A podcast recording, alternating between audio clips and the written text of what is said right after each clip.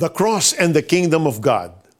The four gospels tell the story of Jesus launching the kingdom of God. In Mark chapter 1 verse 15, we see Jesus starting his earthly ministry with these words. The time is fulfilled and the kingdom of God is at hand. Repent and believe in the gospel. In the prayer he taught his disciples, Jesus prayed, Your kingdom come, your will be done on earth as it is in heaven. Joseph of Arimathea, a secret follower of Jesus, had been waiting for the coming of the kingdom of God, ang paghahari ng Diyos.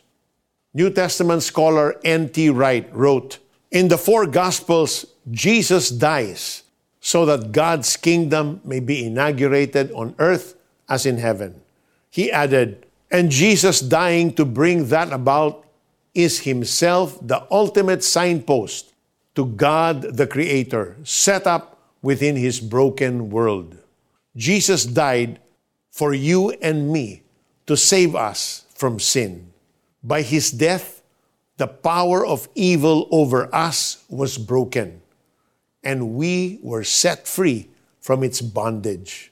By his death, he restored to us the power as image bearers of God we have been ransomed to be a royal priesthood, called out of darkness into his wonderful light. We have become people of the kingdom. Jesus took our sins so that with victory assured, we may be what N.T. Wright calls signpost makers for the kingdom here and now. While we anticipate the joy of eternity in the presence of God, we have tasks to do to draw people into God's kingdom. Jesus has set us free so that, with the help of the Holy Spirit, we can pursue what truly matters in God's kingdom love, hope, peace, truth, justice, freedom, healing, reconciliation, among others. Thank you, dear Jesus, that by your death, you have brought me into your kingdom. Show me how I can be a signpost maker for your kingdom here and now. Application What kingdom tasks can you take on where you are now? Who are the individuals or groups you hope to reach as you do this? May isang lalaki roon na ang pangalay Jose. Siya'y taga-Arimathea isang bayan sa Judea. Mabait at matuwid ang taong ito.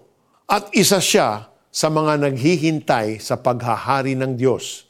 Kahit na siya ay kagawad ng Sanedrin, hindi siya sang-ayon sa kanilang ginawa kay Jesus. Nagpunta siya kay Pilato at hiningi ang bangkay ni Jesus. Luke 23, 50 to 52. This is Peter Kairos saying, With God, all things are possible enjoy Resurrection Day.